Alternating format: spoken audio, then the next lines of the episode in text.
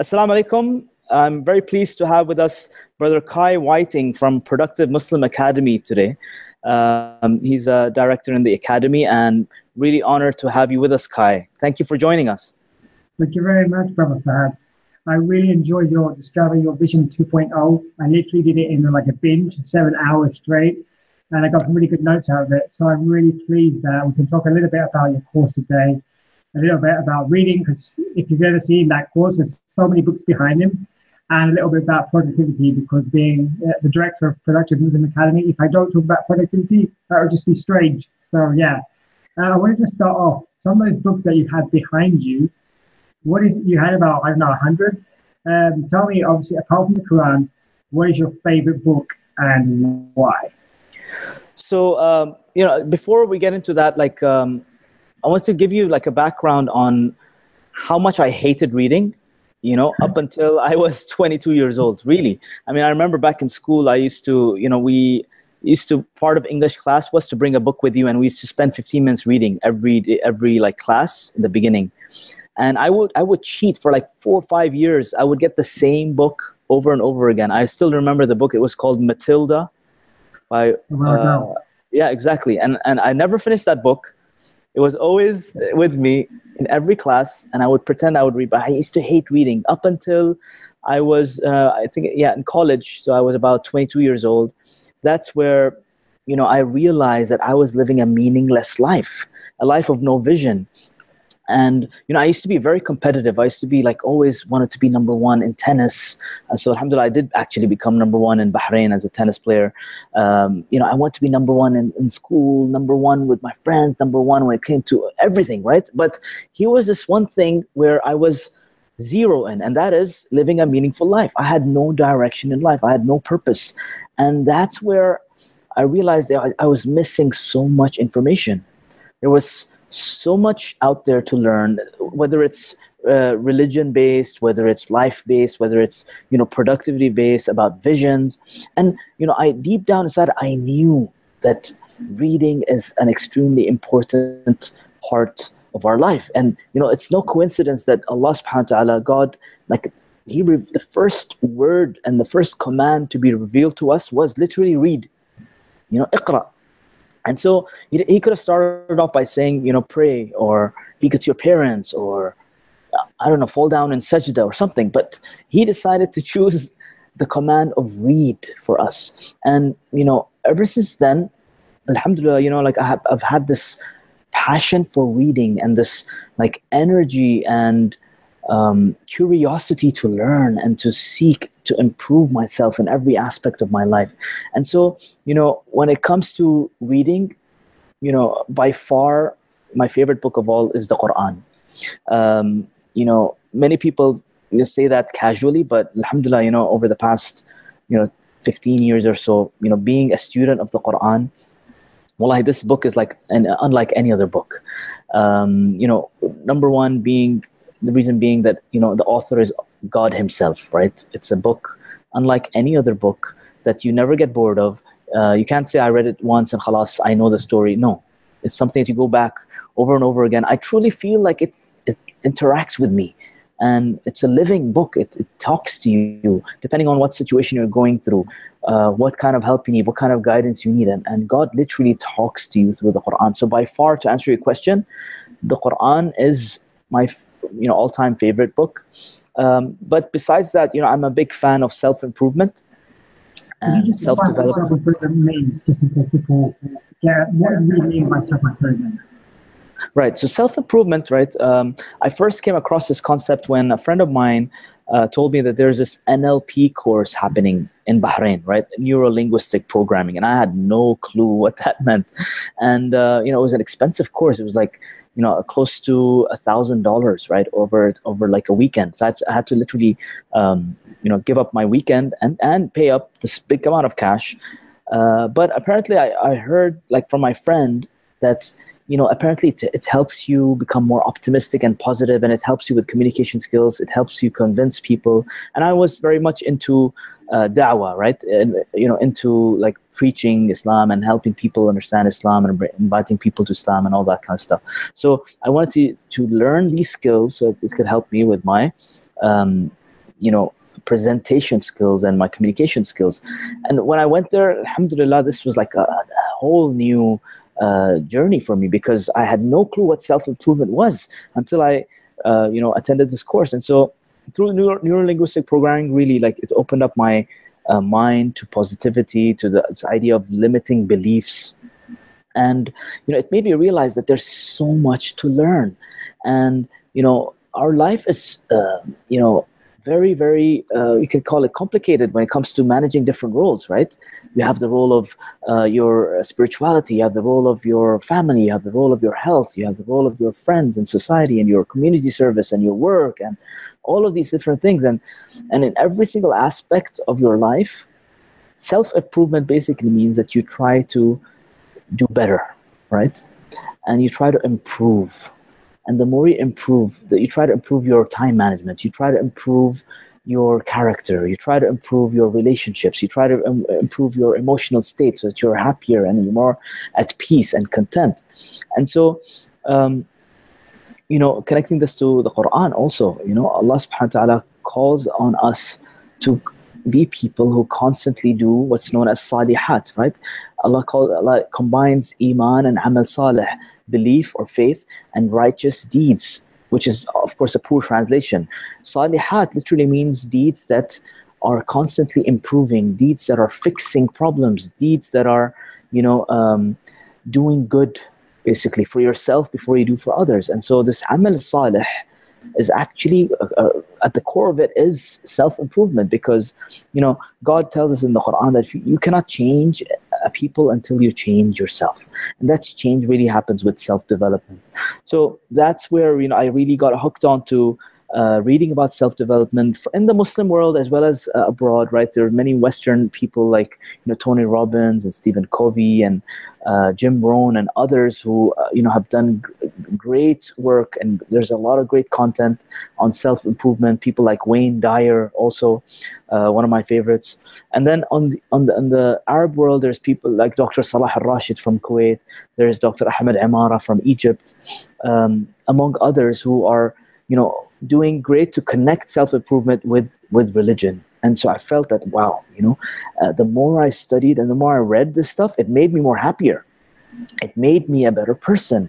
It even helped me with my promotions at the at my and my job helped me with my health. It helped me with my intellectual growth and my spirituality right? Even getting closer to allah subhanahu wa ta'ala so literally every aspect of your life with self-improvement like you constantly are improving day by day. And you can't settle. You can't say Khas, i'm perfect now. I don't need to improve more. No.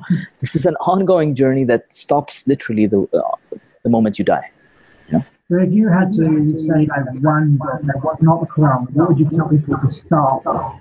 These self-development books for example. Great question. So if there was one book that we could uh, highlight it would uh, probably be the power of now. You know the power of now was a very powerful book for me honestly. Uh, Eckhart Tolle, yeah, Eckhart Tolle, uh, great book that you know taught me about the, this uh, idea of presence, and he talked about ego, and it goes really deep into it. I've read these other books like A New Earth and uh, Stillness Speaks and others, but honestly, like you know him as an author I, I really love because you know he brings the spiritual dimension which is really my core focus as well. So self-improvement is a very wide topic uh, or um, area of study but i usually try to you know make it centralized through spirituality. And and i think ego the way he talks about it right um, was a very very different perspective that even helped me understand the quran more. So like when i read uh, you know because many uh, Muslims think that, you know what, oh, astaghfirullah, I shouldn't read spiritual books from Western people. There could be a lot of aqidah issues, a lot of, you know, uh, deviant, uh, you know, mindset and deviant uh, belief systems. Be careful, brother, you know, that's poisonous. But I completely disagree because, you know, um, wallahi, my relationship with the Quran and my understanding of the Quran became even more clearer when I read Tolle's books, right? So uh, I, I find no hesitation at all to read from people like him uh, because at the end of the day, you know, our fitra, our human nature is the same, right? Allah created us all the same, and everyone has a pursuit to God. Everyone, everyone has a pursuit to happiness. We have, we all have different ways. I'm not saying everything He said in the book is amazing and I took it all. No, of course, you know, alhamdulillah, I'm able to distinguish right from wrong, right, to, to whatever capacity Allah has given me. And so, you know, you take what's good and leave, leave what's bad, and you give credit and, you know, you overlook shortcomings. No one's perfect. I'm not claiming he's a prophet. I'm not a prophet. You're not a prophet. Prophets don't exist today. But we can all make an effort to improve. And if there's someone who, you know, uh, Allah blessed with some wisdom or some clarity, then why not benefit from that? So yeah, that book would definitely be on the, on the, the top of the list. But it's a tough question, honestly.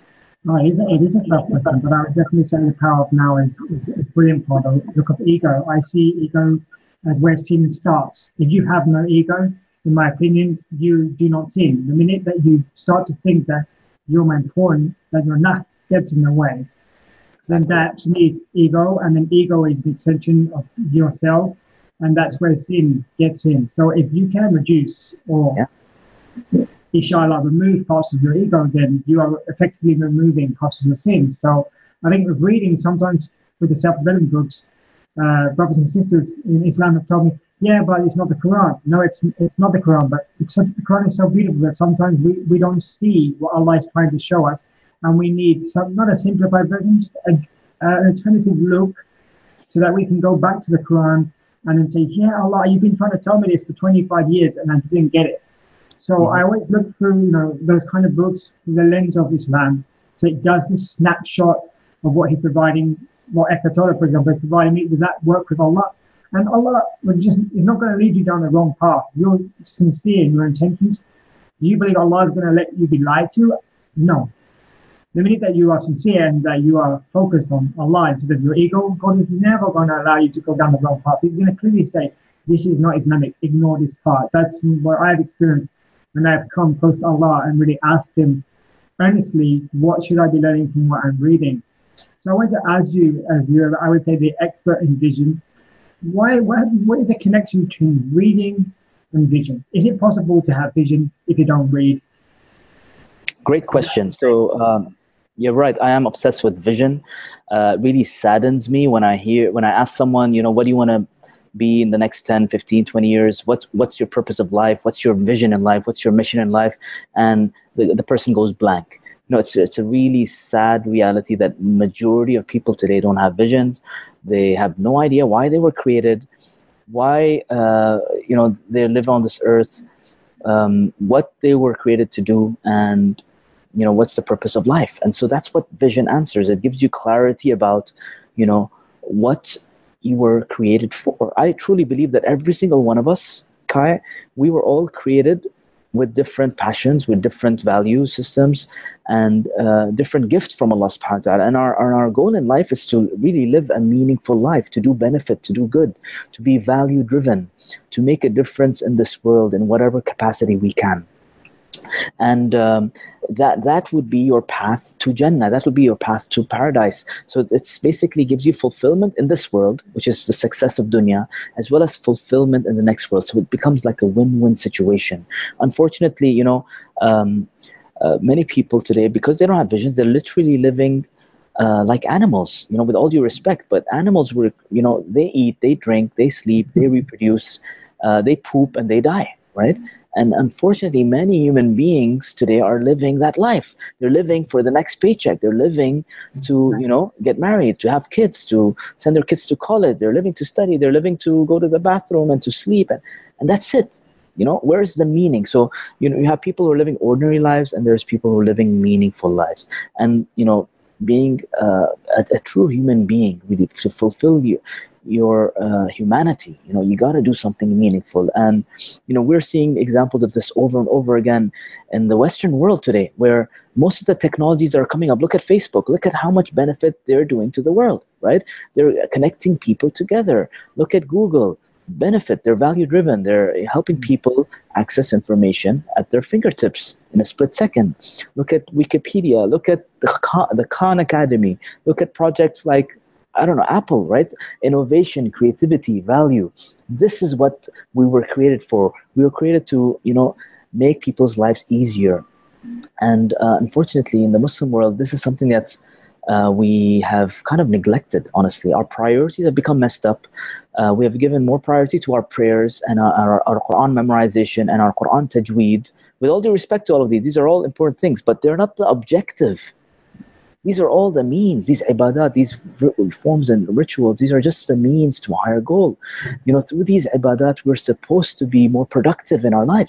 We're supposed to be people who you know are more value driven we're people who have energy salah is supposed to energize you to become more productive right it's supposed mm-hmm. to give you that boost to do something meaningful and to drive you to live a meaningful life and make a difference in your life and the life of others and so um, coming back to connecting vision to reading you know my theory is that all of the problems of humanity are caused by two problems one is lack of information and the other is misinformation.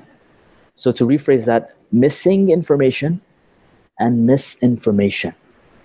I'll give you an example of this, right? Uh, so, for example, when it comes to um, driving, right? You don't just, if you, you know, let's say you're 15 year old and you feel like driving, you don't just take your mom's uh, car keys and start driving. No, you take, you know, uh, you wait for the right timing when you are able to drive legally. You take a course which is basically the reading part. Because you know, for me, I think reading is not just about books.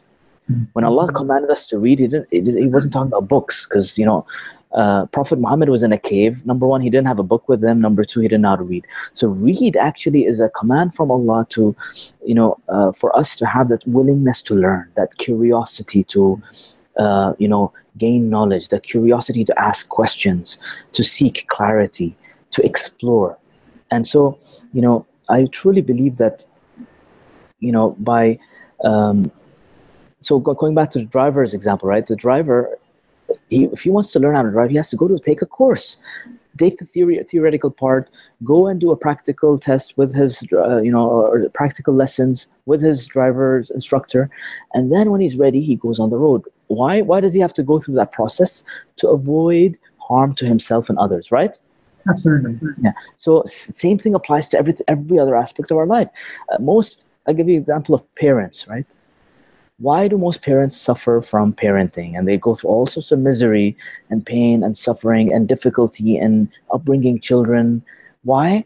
honestly because of misinformation and missing information about parenting. And there's thousands of books out there about parenting. Mm. but ask ask a muslim parent today you know uh, did you read a book about parenting? They're like no i don't have time. I'm too busy changing diapers too busy you know feeding them milk. And uh, so again yeah, our priorities are messed up we don't think reading I don't have time as well you say i don't have time and if they actually if you actually read you wouldn't have the same mistake over and over. You'd actually have more time to do what you want, right? Absolutely right. So you know, just like uh, my dear friend Aman Ali Khan once told me, is that you know sometimes you have to take three steps back to go thirty steps ahead. Right? It's beautiful, right? Amen. So so you take some time off, read, but like for, for example, parenting. You you know take some time out of your day every day, read a few pages, finish the book in a, a week or a month or whatever your pace is but then the amount of knowledge you've gained from that expert who wrote on parenting, who studied parenting for 15, 20 years, he studied different parents, and he tells you in 250 pages, he tells you what you need to do, what you not don't need to do to be a successful parent. Okay? You apply those, you're gonna save 10, 15, 20 years of misery. I mean, that's that's a that's a good deal. And how much do books cost nowadays, right? I mean, uh, nothing, right? There's it's peanuts for priceless knowledge. And so uh, you can apply that same theory to uh, marriage, right? So many people get into marriage without reading about marriage, without reading about that opposite gender and what are your rights, what are their rights, how do women think, how do men think, what's the psychology of marriage, how to be happy, how to choose a spouse. You know, these are all things that you can learn today. And alhamdulillah, we live in the age of like, inform- uh, this is the age of information, right? Everything's available. You can even get free information today in the form of YouTube videos and courses online, and people are sharing so much amazing content. And you know, the floor is really open. We have no excuses. So same thing applies to financial uh, problems. Why are most people in financial difficulties? Because they have missing information about money management, or they have misinformation.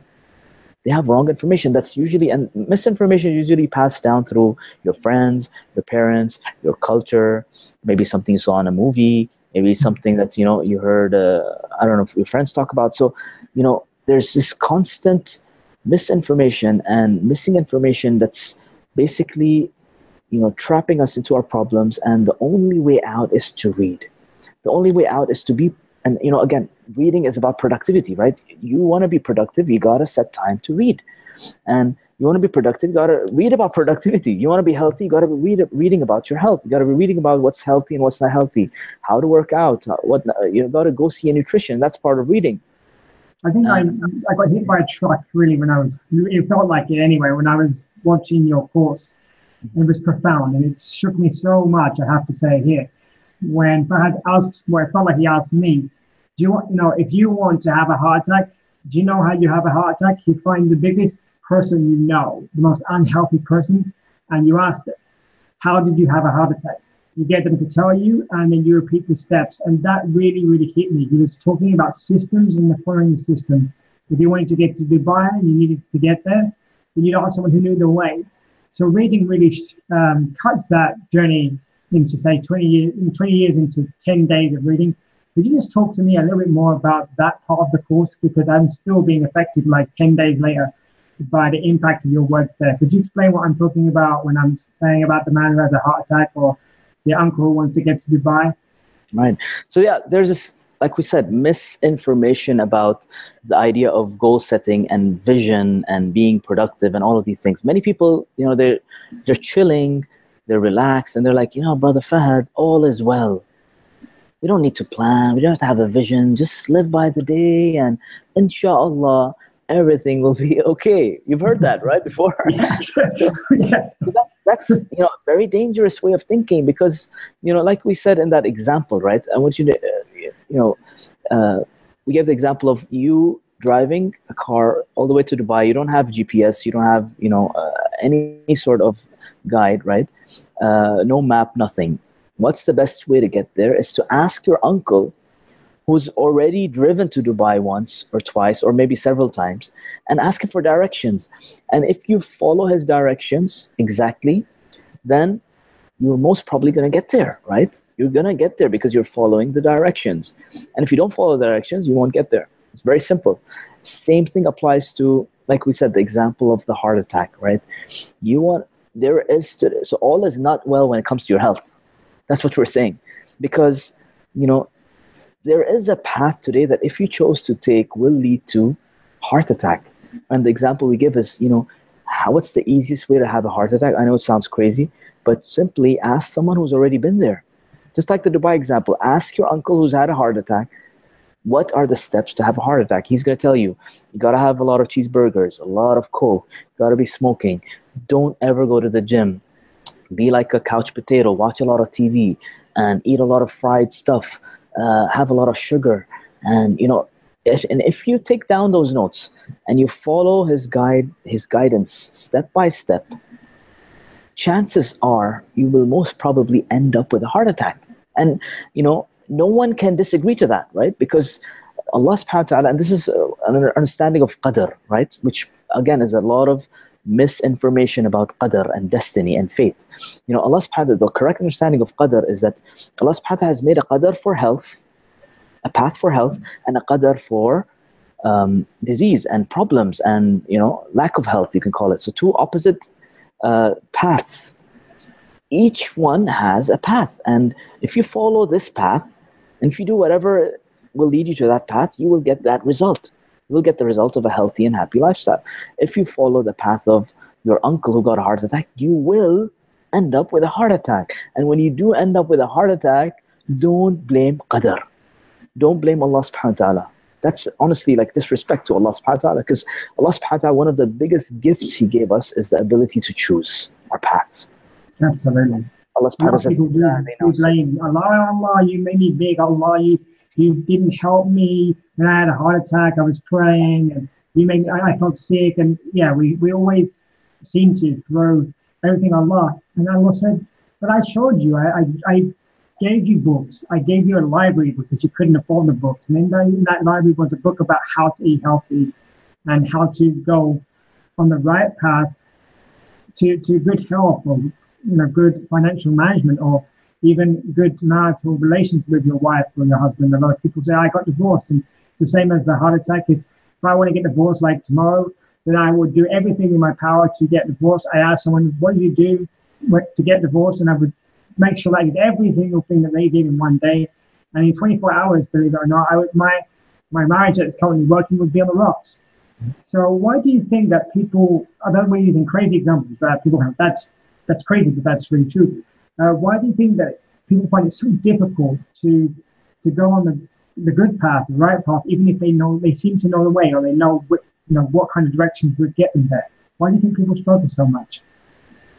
Right. So you know, um, lately, like my my views on this have. Uh, you know, I've gotten, alhamdulillah, some clarity on this, right? So, this is my theory about life, right? Allah subhanahu wa ta'ala, very simply, uh, has sent us prophets and books and guidance to make us live a successful, happy life in this world and in the next, right? It's a win-win situation. What is shaitan's objective? Is to do the exact opposite. Right? Shaitan wants you to live a life of hell in dunya, hell in akhirah. So success in dunya means, you know, happiness, inner peace, success in all aspects of your life, health, wealth, marital relations, love, relationships, and all of that. What's the hellfire of dunya? Yes, it's pain, it's suffering, depression, anger, marriage problems, financial problems, you know, uh, emotional problems, psychological problems. And that's why the phar- pharmaceutical companies are making billions of dollars today, right? Because people are people are basically hellfire of dunya, right? And so, you know, wallah, if everyone's uh, you know was on the sirat al mustaqim, the path of values, and, and listen to this carefully, sirat al mustaqim is not just a straight path if you look at the language, mustaqim actually comes from the, you know, one of the, its meanings is the, the, the path that makes you upright because of values. The word qiyam is, an, is embedded in mustaqim, which literally means values. So we, Allah subhanahu wa ta'ala wants us to be people of values. Now, lately, I've, you know, I used to always ask myself this question. Uh, you know, many, many people talk about values, but where are values in the Quran? Guess what? It's right there in Surah Al-Fatiha a surah that we're reciting 17 times. and it's right there, the, it's like the core dua you're making. So if you were to summarize Fatiha, it would be Ihdina Salat mustaqim And values is right there. It's the description of that path. The path of values that makes you upright. Okay? Uh, so in upright comes productivity, uh, comes vision. Because remember, Sirat is, again, you're on that path that's obviously leading to some goal, right? You have a direction, you have a purpose. And mustaqim means values. Now, Another profound way to look at this is the beautiful names and attributes of Allah subhanahu wa ta'ala. So Allah is merciful, He's you know a compassionate, He's giving, He is uh, forgiving. These are all actually values that we need to be living by. So another way to look at this is you want to be happy and content and successful in this life, be like Allah subhanahu wa ta'ala. Try to live by His names and attributes. And the more you live by His names and attributes, the more happier you'll be. And guess what? People will think about you. People will start loving you, right? Because you're literally like astaghfirullah, you know, but um, you know, like a mini God, right? You're you're actually like this loving creature of Allah subhanahu wa ta'ala that's so caring, so compassionate, so helpful, so forgiving, so kind. And you know, everyone loves a person like that, right? And so the more you are like Allah subhanahu wa ta'ala, the more you have of his qualities, the more you know you will be happy. The more comfort and success allah will send your way. So you know the big mistake people do is they run after money. They run after the job. They run after fame. They run after uh, you know uh, satisfying themselves uh, desires temptations. And that's the game of shaitan. That's the game of iblis uh, right from the beginning right? He distracted adam and hawa by selling them you know this idea of uh, eternal uh, life, right? Khulud, and king and kingdom that would never uh, perish away. And so, through distractions, we have basically lost the life of values. We have been living the life of ego. That's what coming back to the concept of ego, edging God out, like Wayne Dyer puts it, right?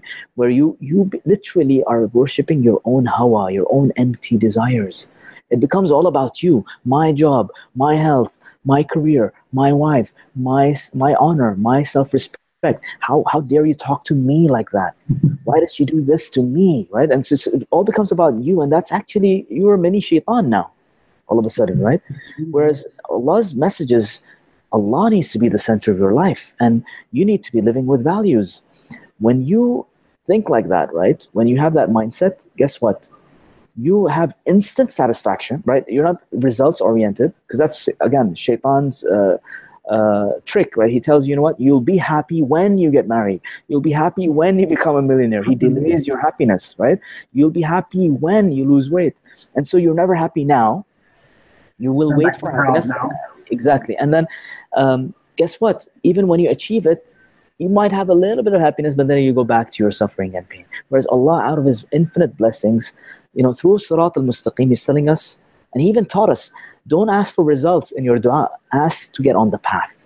It's about the journey. It's not about the destination. It's about enjoying the journey, being happy, being successful. And by the way, you're not running after success. You you're basically value driven at your own pace, doing whatever you can in whatever you, means you have, being productive, being vision oriented, and Allah, wallahi, brother Kai, Allah will make your life full of comfort, ease, happiness, and success in every aspect of your life. And wallahi, you will be living in paradise on earth before akhirah, inshallah. So in dunya before akhirah. And wallahi, you know, some scholars even said this that there is a Jannah in dunya. Whoever doesn't taste it will not taste the Jannah of akhirah. Because, you know what's the point of saying you know what i'm going to suffer in this world. I'm going to live a poor life. I'm going to be miserable. I'm going to be suffering financially uh, spiritually emotionally and all of that. And inshallah in jannah i will be happy and I have hur al-ain and success. We missed the point. Guidance was for this world Absolutely. and the next world right? And so it's a, it's supposed rabbana even the dua right? Rabbana atina fid dunya hasana wa fil akhirati hasana. So why are we, why are we you know uh, just def- being self-defeating and, and giving up on life. Why don't we have big goals big ambitions? Why aren't we productive? Why aren't we looking forward to waking up sleeping less doing more and you know reading more improving ourselves improving our families improving and if, you know you know allah subhanahu wa ta'ala says in the quran ya ayyuhalladhina amanu all you who believe qu anfusakum wa ahlikum nara. That's priorities. Save yourself first and then your family. So it's all about self improvement it's about improving your family in every aspect of your life. And if every home did this, our communities would change, our societies would change, our countries would change. And this world would be a better place when everybody thinks about value and benefit for others. That's absolutely true. I mean, I just have to share that being a revert, a lot of people ask me, you did what? You became a Muslim, but what do Muslims contribute? That's the question. What do you guys do, like, to help the world? And that is such a sad question that I think we have the most beautiful religion. We have the Quran in our hand. We have a Quran in our phones these days. And people who are not Muslim are asking us, but why, you know, why would you become a Muslim? Why would you want to turn into, into that? And that's because of what we've allowed our, our own Islam to become. I'm not talking about the political Islam, I'm talking about our own one. If we don't read, if we don't improve, if we don't strive, then people look at us and say, well, he, you know, all he does all day is pray.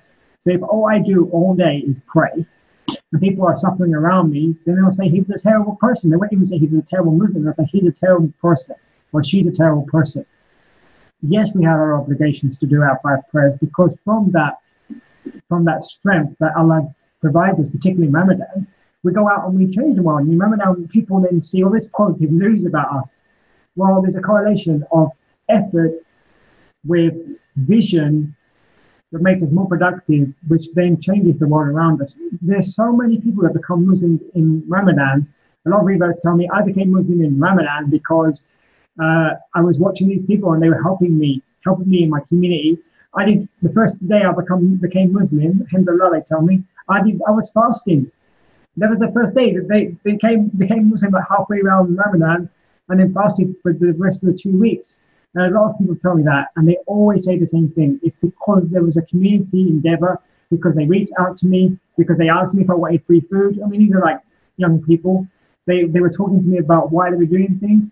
None of them have ever told me it's because I knew they were praying five times a day in the mosque. Not one person that I know that has, like me, gone into Islam has said to me, oh, it's because of the fact that I know people pray five times a day.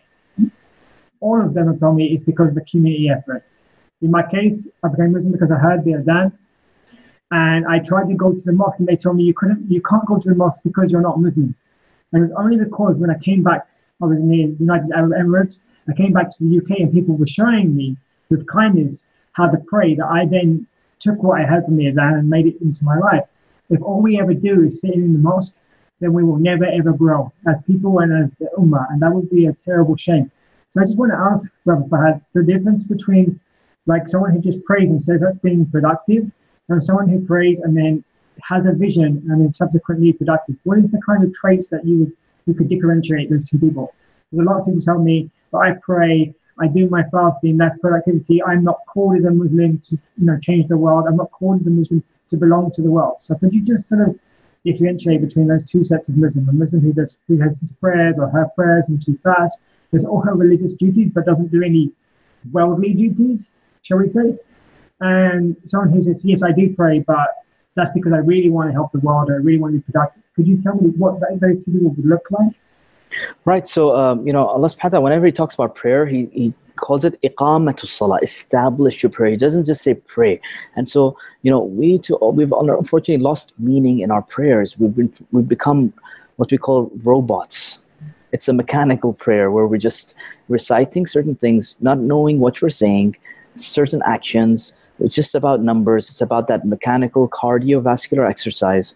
And we get basically uh, done in a couple of minutes not knowing which surah we read, no spiritual connection, completely empty from the inside. And then we say, Salam alaikum rahmatullah, Salam alaikum rahmatullah, and guess what? It's going to have no impact on you. What salah is supposed to do is actually, it's, it's like that fuel. You know, if you think about uh, mobile phone chargers, right? Um, companies didn't create mobile phones or didn't manufacture phones to be charged. Allah didn't create us to pray. Allah gave us the prayer as a means to charge so that we can get off our butts and start doing something productive and something meaningful with our lives after salah and between salahs. And so, just like the phone example, right? The charging mechanism is there for the phone to keep working. But what, what, we, what have we done? We've messed up the means and objectives. We've made salah the objective, not the means to a higher goal.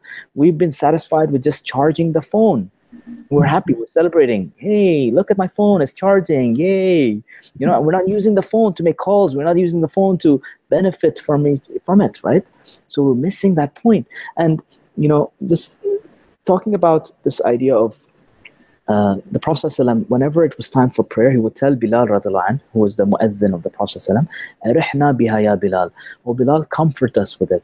Which means what? Between salahs, they were busy doing stuff. They were productive, man. And when it was time to pray, this was their time of relaxation. This was their time to switch off and you know meditate. Since meditation and mindfulness is also very popular nowadays, that was the time for them to switch off and focus on only Allah subhanahu wa ta'ala and cleanse and purify themselves so they could, after salam, get back to work, get back to being productive, get back to doing something meaningful. And so, you know, if uh, we're just happy with our prayers and you know, we're just praying without really understanding why we're praying. Allah says in the Quran, "Inna salata tanha anil fahsha'i wal munkari wal baghi." Salah is supposed to. What's the outcome of salah? It's supposed to prevent you from fahsha, from shamelessness, from sin, from all sorts of disobedience to Allah Subhanahu wa Taala. Those are the outcomes of salah. Those are the, the fruits of salah, of especially established salah. Right. So if you're praying, but it's not changing anything in your character. It's not purifying your heart. It's not purifying your mind. It's not making you a better person. Then we're missing the point. And you know, to put it very uh, in another way, you know, Surah Al-Ma'un, a Mecca surah. There were no hypocrites in Mecca. Remember, Allah Subhanahu wa Taala talks about people who lie against this Deen. أرأيت الذي يكذب بالدين Allah's questioning, have you seen the one who is lying against this deen? And Allah says, this is the one who's pushing the yatim aggressively. He doesn't even encourage feeding the poor. And then Allah says, وَفَوَيْلٌ لِلْمُصَلِّينَ The most terrible and you know awful punishment is for those who pray but then what? الَّذِينَ هُمْ عَنْ صَلَاتِهِمْ سَهُونَ Those who are praying but they have no idea why they're praying. It's very serious language. And then Allah says, الَّذِينَ هُمْ يُرَاءُونَ Those who pray just for show. Those who pray for just external factors, right? يراؤون. They're just obsessed with the external image. I prayed, Alhamdulillah. الذين هم يراؤون ويمنعون الماعون. Those who pray externally, but they don't even have that sense that of good character to even do the smallest thing of helping someone with the you know the smallest favor. Ma'un means doing even the smallest favors for someone someone right? Small kindness small act of kindness. So allah in this beautiful surah in surah al-ma'un he highlights that someone who's praying but doesn't know the objective of prayer and, and the prayer is not making him someone who loves to give loves to help loves to care about others to make you more merciful more kind more loving. If salah is not doing this to you then you are lying against this deen literally you know and and Allah says فَوَيْلٌ musallin. He says wail about really serious things in the Quran. وَيْلٌ لِكُلِّ هُمَزَةٍ لُمَزَةٍ So those who backbite, those who spread false ru- rumors. He says وَيْلٌ لِلْمُطَفِّفِينَ Those who cheat in business and those who cheat in their work. And so wail is a pretty serious word. And if, if that's associated with, associated with prayers, we need to take pray, our prayers really seriously.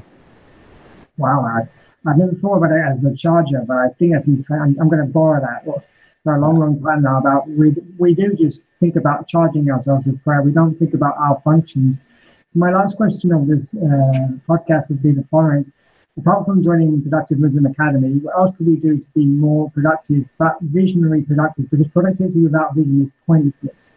So yeah, apart from joining the academy, what else could you do to be productive but with vision? What three tips could you provide our listeners? Inshallah. Okay, so you know, I think vision and productivity are very complementary because um, you know there's no point in being productive if you um, don't have a vision, right? You're just going to be running around. So you want to be productive, and at the same time, to make your productivity uh, efficient and uh, to its maximum use, you gotta have focus on the vision, right? So it's very important to be focused on your vision, have clarity, and this way your productivity will be worthwhile. Otherwise, you'll be doing many things but not achieving anything okay? So that's one thing that's just to, to clarify vision and productivity. Now productivity is a big theme in the quran. That's the concept of jihad which many people have hijacked to mean you know uh, terrorism and fundamentalism and extremism. Actually jihad literally means effort right? And that's what productivity is is putting effort putting yourself to use. Being someone who's you know um, always constantly doing something you're not just you're not just sitting there doing nothing, lazy, right? Opposite of productivity is laziness, right? And so, you know, a Muslim can't be lazy. A Muslim can't be bored. This this uh, this definition of boredom should should be out of your dictionary, right? Um, yes. Because you know, uh, like my teacher said that you know, um, sadness is rejection, or yeah, resistance of the past. Fear is resistance of the future, and boredom is the resistance of the present. And and depression is the resistance of all three which basically causes people to commit suicide right? Because they're not accepting uh, the past nor the future nor the present. And so we can't be bored. We can't be resisting. Now is all you have right? Now is all you have.